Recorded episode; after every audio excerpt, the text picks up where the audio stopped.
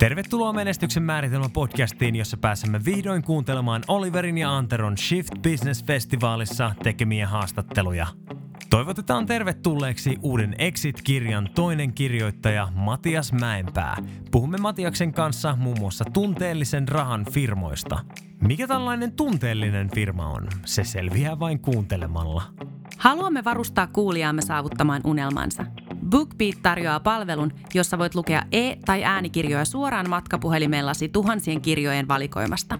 Rekisteröi BookBeat-tilisi osoitteesta www.menestyksenmaaritelma.fi kautta BookBeat. Linkki löytyy myös jokaisen jakson kuvauksesta. Täällä on sun hostit Antero Riihimäki ja Oliver Briney.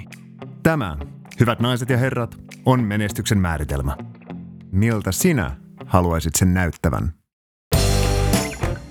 Mitkä tekijät vaikuttivat siihen, että Matias Mäenpää, nykyään muun muassa menestynyt startup-sijoittaja, suuntautui yrittäjyyteen? Sarjan ensimmäisessä jaksossa Matias puhuu myös halavista isistä.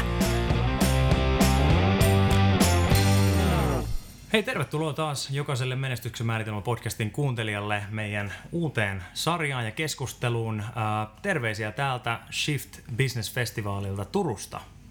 Kyllä, täällä, täällä ollaan tämä päivä oltu ja, ja tota, nyt me saatiin tähän ihan uunituoreen Exit-kirjan toinen kirjoittaja Matias Mäenpää. Tervetuloa. Kiitos, kiitos. Hieno nähdä äijä. Kuin myös. Kuin myös. Ostaa esitellä itseäsi. Niin, Joo, mun nimi on Mattias. Olen 32-vuotias turkulainen ja olen oikeastaan bisneselämässä ollut tavalla tai toisella kuusivuotiaasta asti. Et mulla Oh. oli Kustavissa isovanhemmilla maatila ja sitten kun mä olin tarpeeksi vanha, eli kuusivuotias, niin he siirsi mulle mansikka bisneksen, että toi on Matias sun juttu nyt. Ja Jaa. Joo, sit kesäsi aamulla herättiin aikaisin, kerättiin mansikat kasaan ja meikäläinen heitettiin Kustavin torille myymään ja ei ollut mitään, joo, ei ollut mitään tuntipalkkaa, vaan meni per litra, että minkä verran sai myytyä, niin siihen laittoi sit pienen pojan laskea illalle, että jos mä kerään 10 litraa enemmän ja saan ne myytyä, niin sit mä saan näin paljon enemmän rahaa. Ja, ja sieltä niin kun, eihän sitä silloin ajatellut, mutta sieltä se yrittäjyys oikeastaan on niin kun aika lailla lähtenyt. Nyt taas osuu Antero aika lähelle. Nyt osuu aika lähelle, No. paitsi ikää, mutta itsehän oli myös Kustavista. Että tota, Onko näin? Kyllä, kyllä. En ole ihan, ihan muksusta asti, mutta Kyllä. yli kymmen vuotta. Kymmenen olin, kun muutettiin sinne. Ai jaa, mahtavaa. Siis mä oon valitettavasti asunut Turussa tai Raisiossa ja kesät saanut olla Kustavissa. Joo niin. Kyllä. Ai, Joo. Siellähän oli kaapelikauppa ja suojakuoret.fi, tota, no Taivassalon, Taivassalon puolella, puolella, mutta joo. kuitenkin. Se on Kustavin toimi- esikaupunkialue. Niin, toimistot oli siellä Kyllä. kyllä. ja on tuettu niitä alueita. Joo. Itsekin käynyt siellä, itse asiassa on ollut töissä Taivassalossa. Niin Okei. Okay. kyllä. Joo. Joo, meidän mutsi nykyään pitää tota, siellä on pellot vuokrattu ja ei ole enää sikoja eläimiä.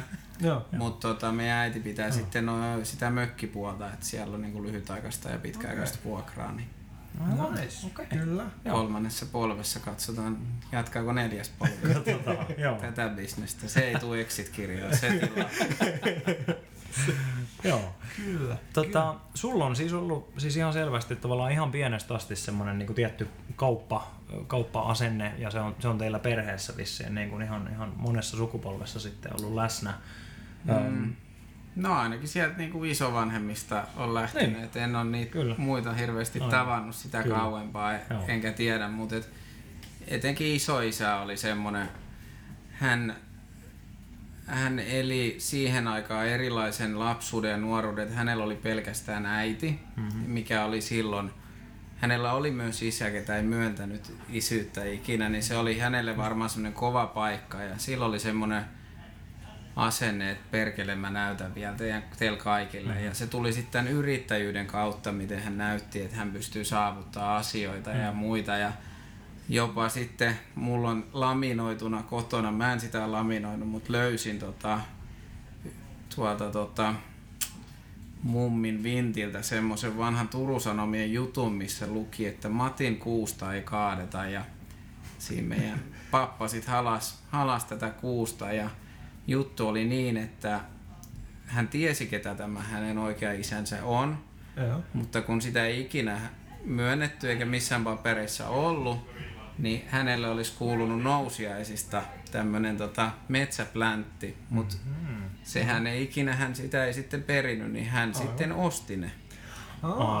no niin. Ja se oli niinku, että nämä kuuluu mulle ja Matin kuusta ei kaadeta. Siellä oli yksi semmoinen hemmetin iso kuusi, että Kato. on mun.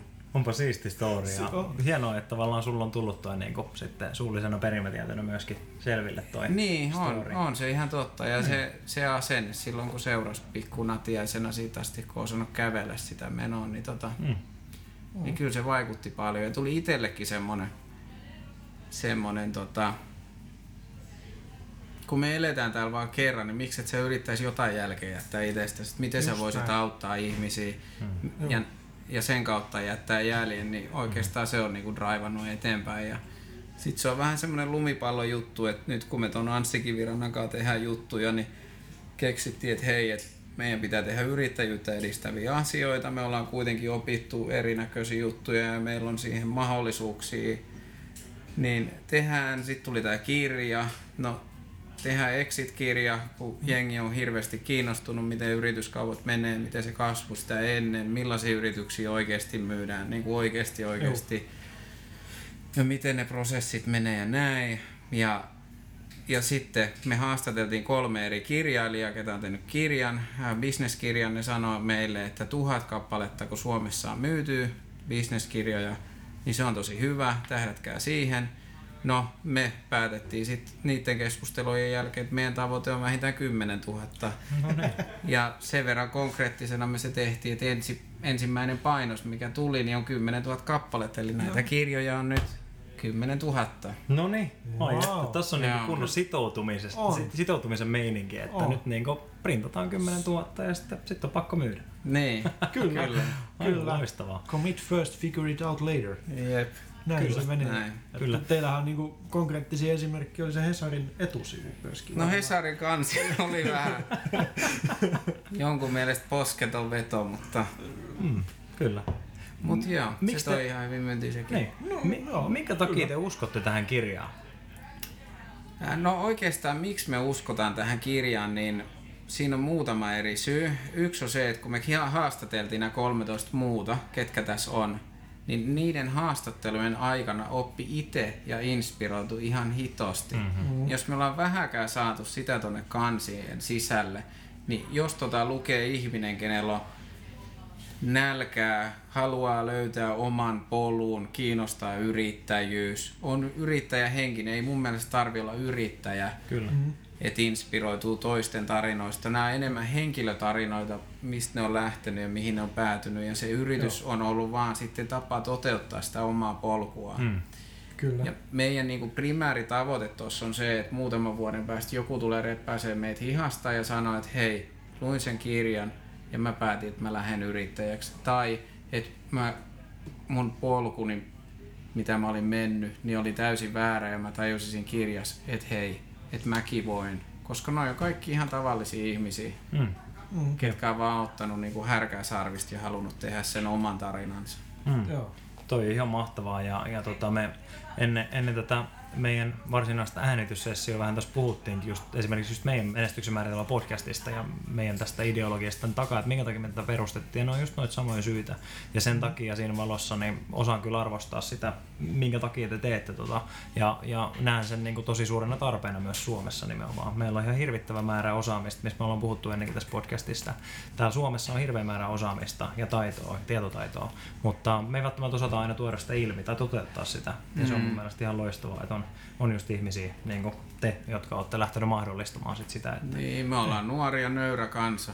Niin, näin se on. Kyllä. Kyllä. Loppujen lopuksi aika nuori. Näin se on.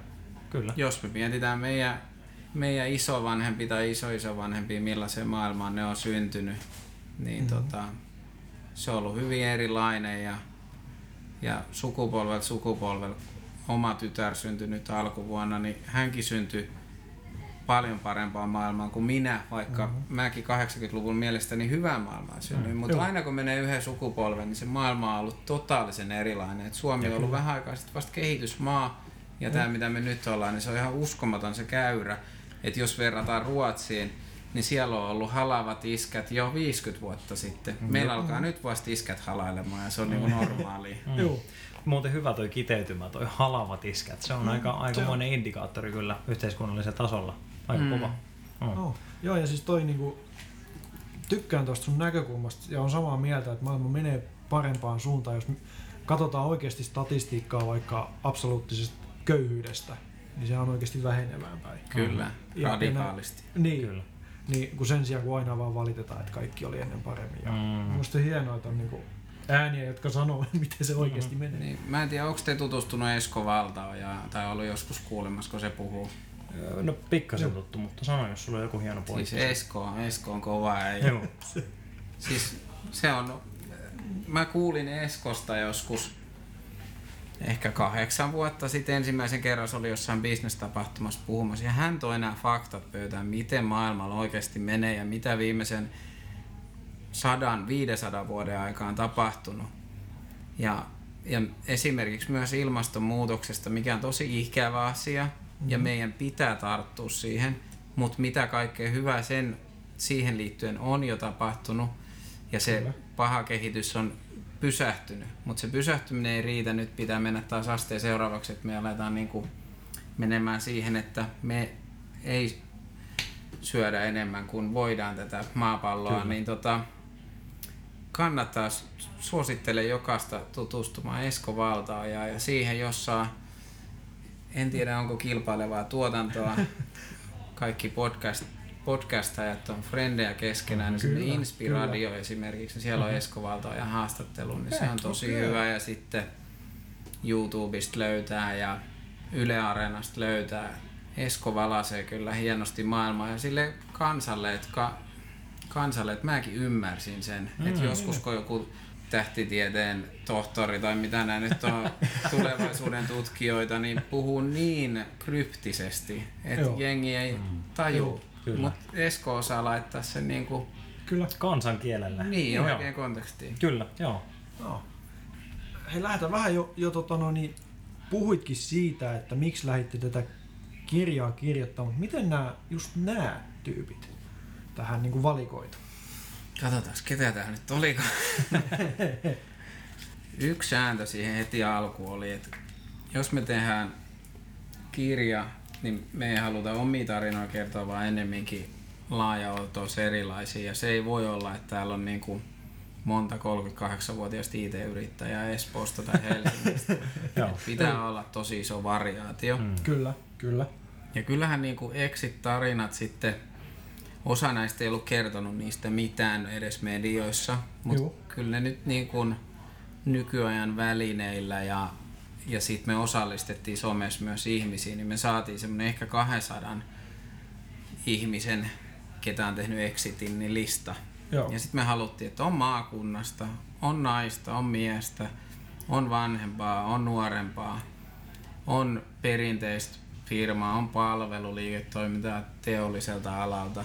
Joo. Ja, siitä se sitten oikeastaan kyllä siihen aikaa käytettiin, että saatiin tämä kasaan, tämä Joo. kokoonpano. Kerrotko vielä kuuntelijalle, jos ei välttämättä tiedä, että mikä on exit-tarina tai mikä on exitti ylipäätänsä? Exit on se vaihe, kun tunteellisen firman, tota, tunteellinen firma myydään.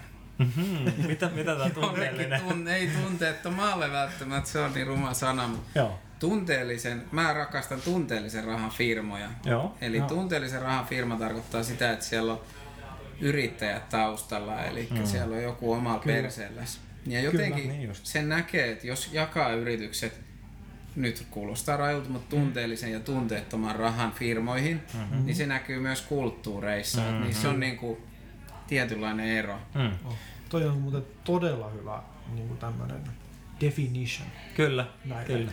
Toi on hyvä. Mä en tiedä, ootko sä itse tuota keksinyt ton tunteellisen firman vai onko se joku yleinen termi? Mä en ole Ei, koskaan kuullut, mutta ihan sairaan hyvä.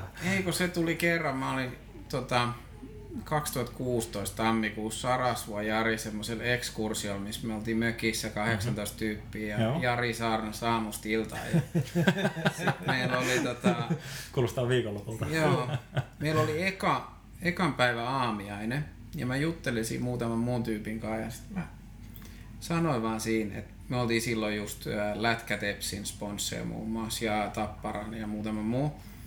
Mä vaan sanoisin, että, että miten voi olla, että siellä joku firma laittaa 60 tonnia sponssia sen takia, että se aluepäällikkö pääsee niihin keittoreissuihin mukaan. Että ei ne edes mieti, että miten ne sais oikeet hyötyä irti siitä. Vaan aina se sama laitamainos ja ne samat kausarit ja sitten se menee kavereiden kautta sinne keittoon. Ja sitten Jari vaan yhtäkkiä sanoisi, niin, mutta sä oot tunteellisen yrityksen firmassa. Mm-hmm. Ja siinä mä tajusin, että totta. Aivan, kyllä. Loistavaa, kyllä. Joo.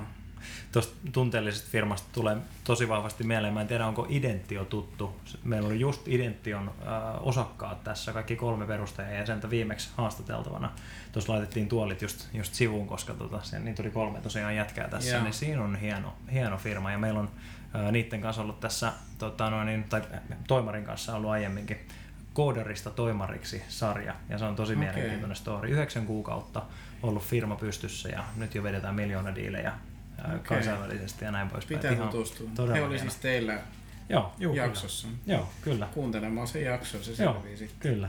Joo. Joo. Joo, mutta meillä on tässä kaiken näköisiä tarinoita, jos joku ei jaksa googlettaa leap.fi kautta exittiin tai mennä sinne sivuun, niin Joo. Jungle Suispaari, Noora Fagerströmi, Mm-hmm. Kyllä. Itä-Helsingin flikkoi, Mm. yksinhuoltaja perheestä, Wow. päätti jo alaikäisenä, että hitto, että mähän rupean yrittäjäksi, että kukaan ei rupea mua käskemään. Ja rupes, Joo. näki smoothie-baareja paris lentokentässä ja että miksei tämmöistä ole Suomessa ja sitten kehitti tän ja Mm. meinas kaatuu yhdessä vaiheessa, myivät autot ja veneet ja veivät korutkin panttilainaamaan, mutta niistä ei sit saanut mitään. Ne oli ihan, Joo. Mutta nyt tehdään niinku kaikkea. No Jungle Juice Bar, totta kai se on menestyvä ja Kyllä. bla bla bla. mut- Kyllä. Mut siis, Siellä on tarina takana. niin, niin, mutta siis toihan on niin, niin useasti se, mitä meilläkin on tässä ollut yrittäjiä ja, ja mitä itse olen lukenut esimerkiksi Taivasen helvettikirjasarjaa, Joo. niin kyllä se yleensä on niin kuin käyty todella lähellä. Siinä on muuten yksi, mikä mun piti mainita, että Taivas helvetti oli toinen inspiraatio. Et silloin se tuli ehkä seitsemän, kahdeksan vuotta sitten se eka versio. Joo. Niin mä muistan, että mä ahmisin sen yhdeltä istumalta itse sen eka versio. Se oli niin inspiroiva ja se antoi semmoista voimaa. Kyllä. Niin Joo. jos me pystytään siihen samaan, niin hieno homma. Joo. Ja muutkin nämä tarinat, Onnibussin Pekalla naurettiin, että mitä nämä nyt säätää. Ja Kato. sitten ne olikin hätäsi se kolmen kuukauden päästä, että noihan onnistuu tossa. Hoplopin Tomi Pulkki, niin oli kaksospojat, ketkä oli niin ADHD, että ne kaato kirjahyllyn, niin piti keksiä jotain tekemistä, siitä tuli Hoploppi. Nämä on niinku uskomattomia. Kimmo Riihimäki, Hämeen laaturemontti, jos tiedätte tämän katossa reikä, eikä Joo, kyllä. raflaavaa mainosta, niin tota, on siellä jo reilu 500 henkeä töissä ja, Mm-hmm. ja hänen lähti 2000-luvun alussa kaikki työntekijät pois, koska hänellä oli kahden viikon ränni päällä. Ja sitten tota, kaikki työntekijät lähti. Hän meni Minnesotaan hoitoon eikä ole sen jälkeen alkoholin koskenut ja Wow. sitten lähti firma kasvamaan. Oho. Et kaiken näköisiä elämäntarinoita Jep. löytyy. Kuulostaa kyllä tosi mielenkiintoiselta ja mä en tiedä, onko kuulijalle vielä tässä kohtaa tullut ilmi, että sulla on Matias aika paljon omaakin tämmöistä niin bisnestaustaa. Haluatko kertoa vähän siitä sun polusta, kun sä sanoit, että sä haluat mahdollistaa ihmisille sen, että ne voi tavallaan alkaa tallaamaan sitä omaa polkua ja luomaan sitä, niin sulla on myös ollut aika mielenkiintoinen story aikuisiellä. No joo. On se. Älä nyt Älä ole niin vaatimaton. No aina kato heti suomalaisuus, kun puhutaan itsestään. että Se on helppo keuli Niin. Pekkaa ja Kimmoa, mutta sitten kun itsestään mitä puhuu, niin. Kyllä. Oh, siis mulla on käynyt iso onni monessa asiassa. Et jos miettii nuorta ihmistä, jos menee vaikka töihin, mikä on aika hyvä usein, että ei välttämättä kannata 18-vuotiaana sitä firmaa perustaa, vaan että vähän pääsee siihen bisnesmaailmaan kiinni, niin, niin työnantaja onni, esimies onni, että sä löydät semmoisen oikean tyypin, ketä on sun esimies. Sä älä mieti sitä firman logoa, mihin sä menet töihin, vaan se, kenelle sä vastaat siellä firmassa. Joo. Se on niin kuin kaikista tärkein asia. Joo. Kyllä. Ja mä olin 22 tai 23 sit kun mä menin BPGlle. Jouni Pappila vaan oli semmonen, meillä niinku synkkas aivan täysin. Hän oli 50, vähän vajaa, varatuomari, täysin erityyppinen, mutta tosi samanlaiset arvot ja myös sit se yhteinen visio siitä, että me oltiin niinku kaksi toimaria lopulta sit siinä firmassa. Hmm. Ei hänen olisi tarvinnut antaa mulle semmoista osakkuutta, mitä hän antoi, mutta hän tiesi, että hyvä tulee hyvän luo, että toi hmm. poika on ansainnut sen. Ja no. Miten tämä ansaitseminen sit sun, sun näkökulmasta tapahtui? Mitä se meinaa? Eli sanoit, että tämä sun niin entinen esimies tavallaan antoi sitten semmoisen semmosen niin palan, mitä, niin, minkä joo. hän koki, että sä ansaitsit, niin miten sä koet, että sä ansaitsit No se meni sen? vähän pala palalta, hmm. eikä se heti tullut tietenkään. Millaisia elementtejä no, siihen liittyy? Se kaikki, se oikeastaan se asenne molemmilla, niin se lähti siitä alusta asti jo, että kun se oli työhaastattelu niin, että se oli kolmas vaihe, missä vasta tämä pappila tuli sitten vastaan ja, ja hän antoi sitten mulle sen palkkamalliehdotuksen. Niin mä katsoin sitä kaksi sekuntia, eli toisin sanoen mä en edes nähnyt sitä ja kysyn, että milloin aloitetaan. Eli mua ei kiinnostanut siinä vaiheessa, että mitä mä täältä saan, mm-hmm. vaan mä mietin sitä, että okei okay, mä hyppään tähän laivaan, mä sitoudun tähän, mä annan tälle alustalle jotain, niin enköhän mäkin sit jotain saa. Mm. Ja se asenne oli Kyllä. myös toisenpäin, sama juttu. Ja sama sitten, jos miettii niin kuin vastuunantoa, Jouni oli siis meidän hallituksen puheenjohtaja, niin hän antoi mulle koko ajan niin kuin vähän liikaa. Et mm-hmm. jos sulla on ihmisiä organisaatiossa, ketkä haluaa kasvaa ja niillä on myös kyky kasvaa, niin anna niillä vastuut koko ajan vähän liikaa. Että ne on koko ajan epämukavuusalueella. Kyllä ne sit oppii. Kyllä, ja ne, ne kehittyy. Ja sitä kautta todellinen johtaminen on sitä, että sä jaat järjettömästi vastuuta mm. eteenpäin. Mm. Ei se, että sä osaat itse kaiken. Mm. Mm. Kyllä. Niin, hän osasi sen ja mä yritin sitten valjastaa sitä eteenpäin. Mm. Siisti. Loistavaa. Joo, siis tässä mitä mä kysyn, millaisen duuniin sä niin alun perin menit pappilapenkkaan? No mä olin eka myyjä. No. Eka myyjä, myyntipäällikkö. Sitten mä aloin rakentaa sitä myyntitiimiä. Sitten mulla tuli sen jälkeen sitten markkinointi, viestintä, tuotteistaminen, kaikki kaupalliset asiat, ehkä tuommoiset henkilöstön niin kuin kulttuurilliset asiat, ehkä se hallinto. Ja sitten kun mä olin ollut kolme-neljä vuotta sitten, sovittiin, että mä jatkan siitä niin kuin toimarina sitten ja hmm.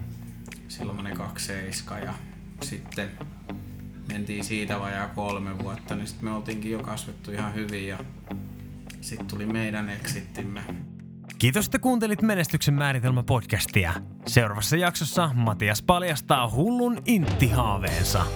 Muista rekisteröidä BookBeat-tilisi osoitteessa www.menestyksenmaaritelma.fi kautta BookBeat. Saat kahden viikon kokeiluajan maksutta. Jätä tykkäys, kommentti tai arvostelu, jotta muutkin voivat löytää podcastin. Me kuullaan taas ensi jaksossa.